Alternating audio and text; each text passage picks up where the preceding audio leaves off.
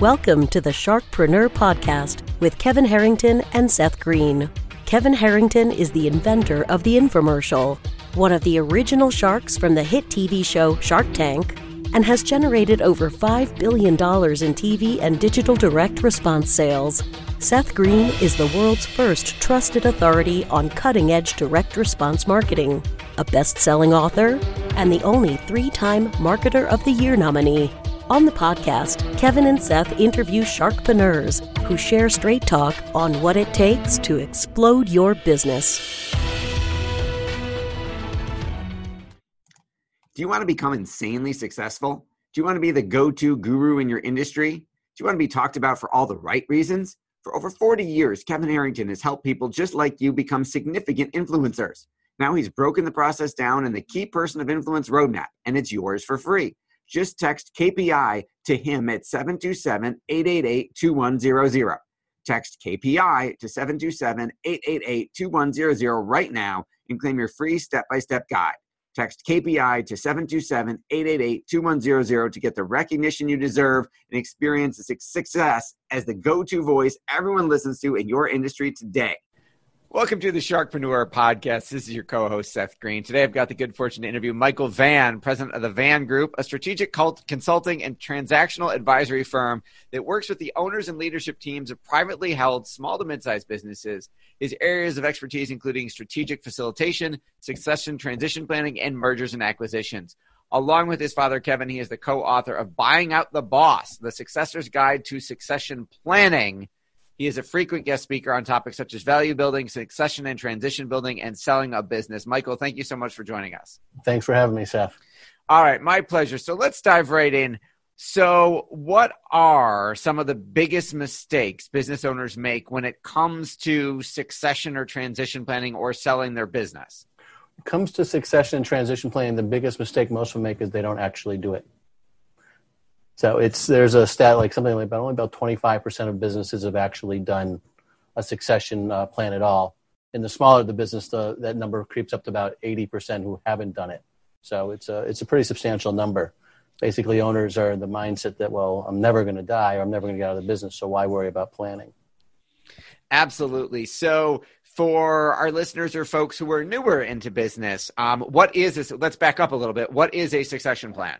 So a, a, succession or transition plan is essentially just a, a, document or a plan that's going to identify um, how you're going to transition the ownership and leadership of your company, whether that happens someday on an exit or because there's something unexpected that happens, you know, whether a death, disability, or sickness or anything else that may derail your plans on your on your business. Okay, and let's go back in time a little bit more. How did you get into this? How did you become an expert on this topic? Uh, entirely by accident. Basically, my father, who's uh, my business partner, so we're a family son, you know, father uh, dynamic, really loves the area of succession and transition planning. So working with him, he would bring me in on on cases, and you know, he would. He's about twenty years older than I am, although he thinks he's not quite that old. Um, but you know, there'd be a younger generation at the table who I would connect with, and then there, you know, the older generation that he would connect with. So it made a really powerful team as we would start to uh, walk through the process with with the owners and their and their children or their key employees who are at a younger age. So from there, and we always love transactions. We you know pretty involved in selling a lot of businesses, so it was kind of a natural uh, trans uh, transition for us to get into the planning side of it.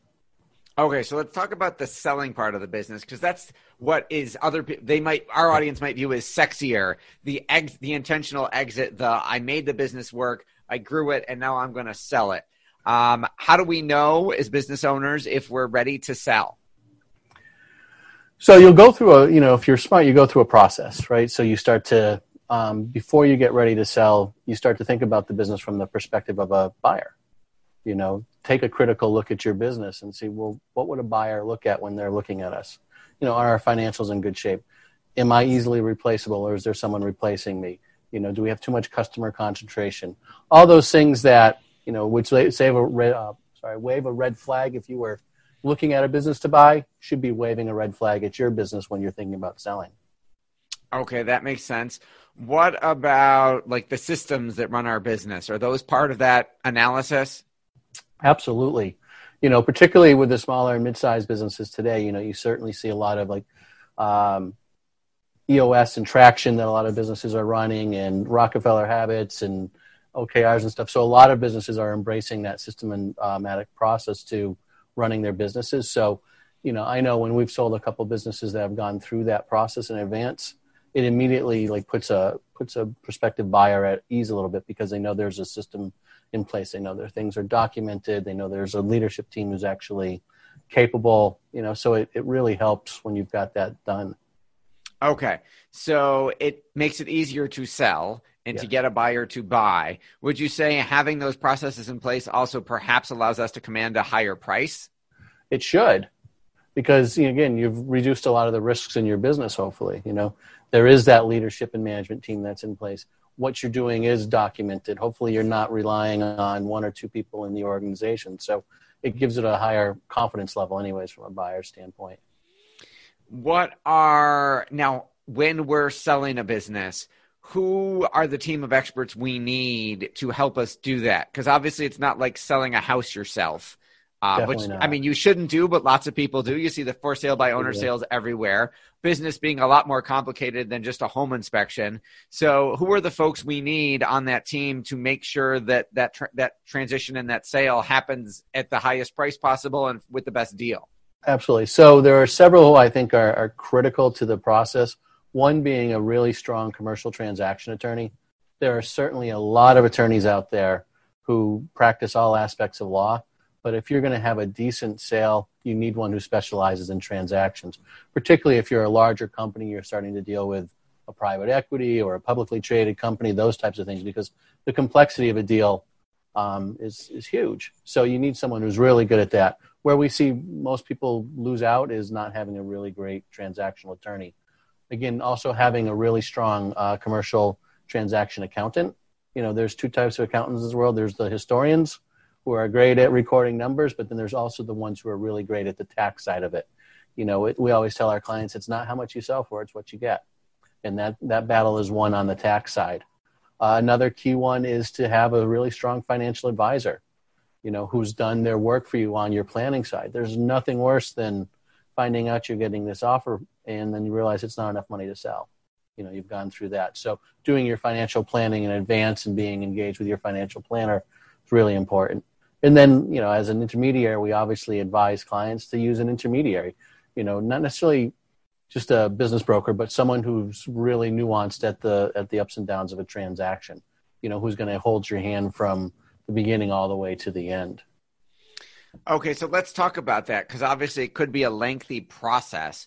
Um, what are the important things we need to look out for to make sure it goes as smoothly as possible? What is someone like you going to make sure happens so that we get to that finish line and we're all happy? I think the first thing that we do really well is you start to vet the buyers to make sure you've actually got a qualified buyer at the table.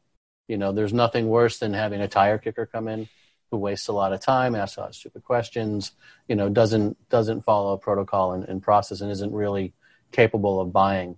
Uh, the other key piece for us is the information flow as to what's getting presented to a to a, uh, a buyer. You know, as far as that offering memorandum, to make sure it's really comprehensive and telling a great story about the business.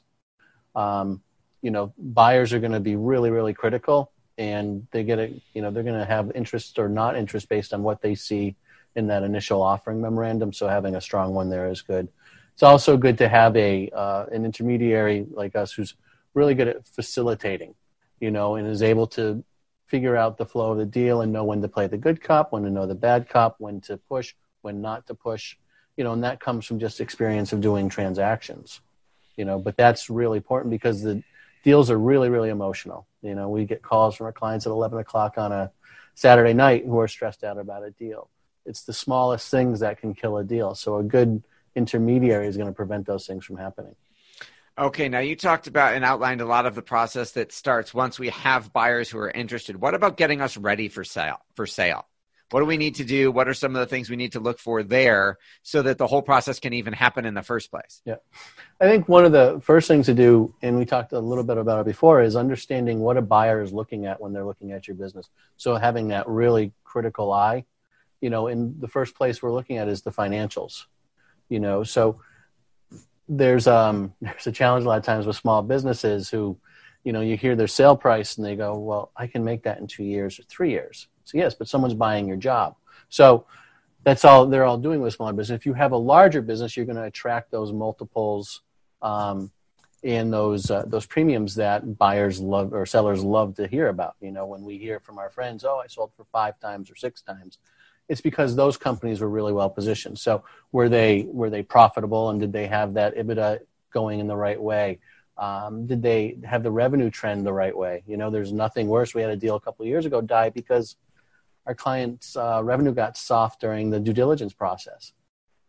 You know, it wasn't wasn't a huge softening of it, but it was starting to trend a little bit down. So that gave the buyer the perfect opportunity to come in and try to uh, squeeze the seller for for more money.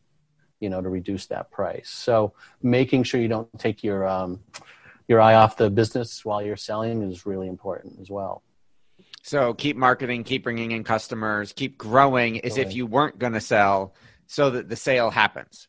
Actually, number one number one level of advice is run the business like it's not for sale. You know, stay on top of your game.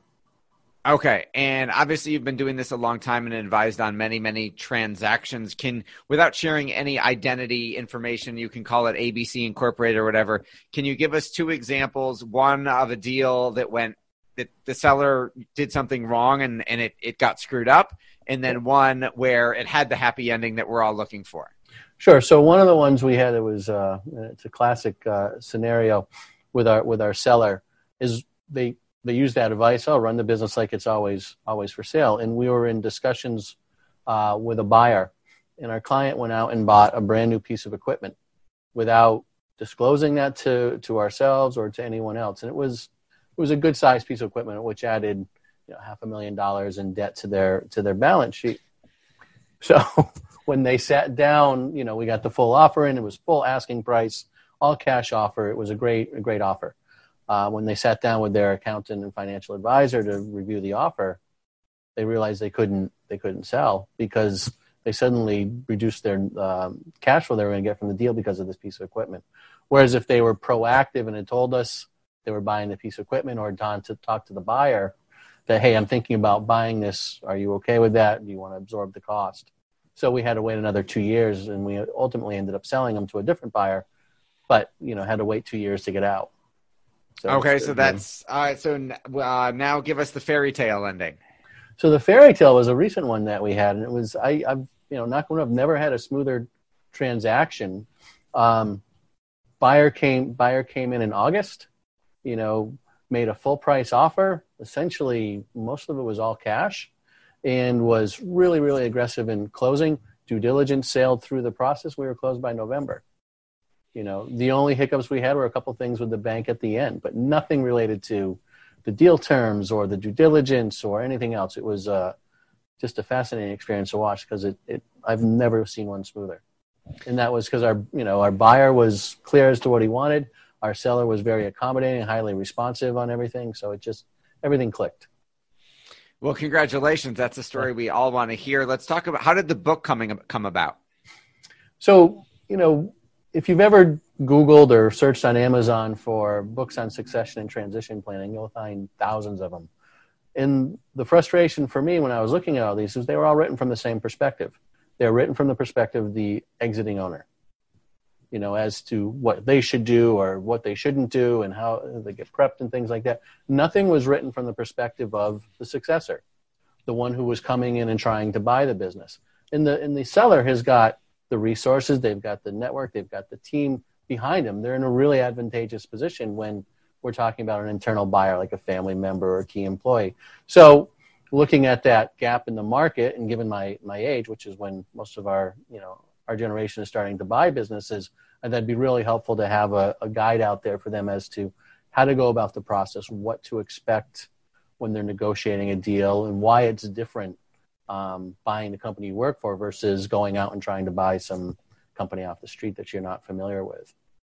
Okay, that makes a lot of sense. For our folks who are watching or listening and are interested in learning more, where is the best place they can go to get that book? You can find it at buyingouttheboss.com. And I believe if you put in the coupon code uh, Be the Boss, you'll get the book for uh, it's like five dollars off. All right. Well, ten bucks rather than fifteen from Amazon. Awesome. All right. Be the boss is the coupon code. Buyingouttheboss.com is the website. And, we, and, if we have some folks who are watching or listening and are interested in either buying or selling, where is the best place for them to learn more about you?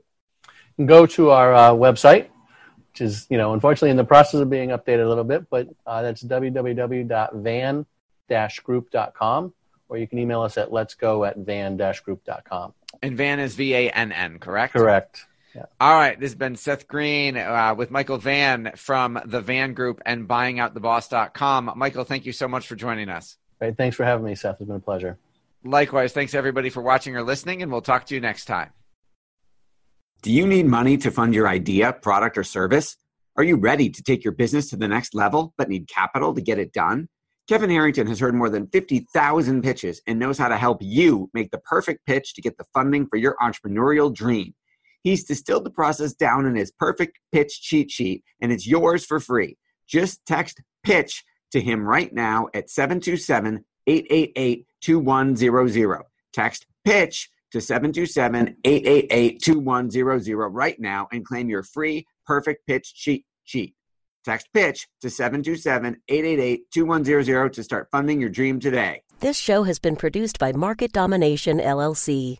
To discover how you can have your own show completely done for you and turn it into a real published book and become the authority in your marketplace, go to www.marketdominationllc.com slash podcast offer.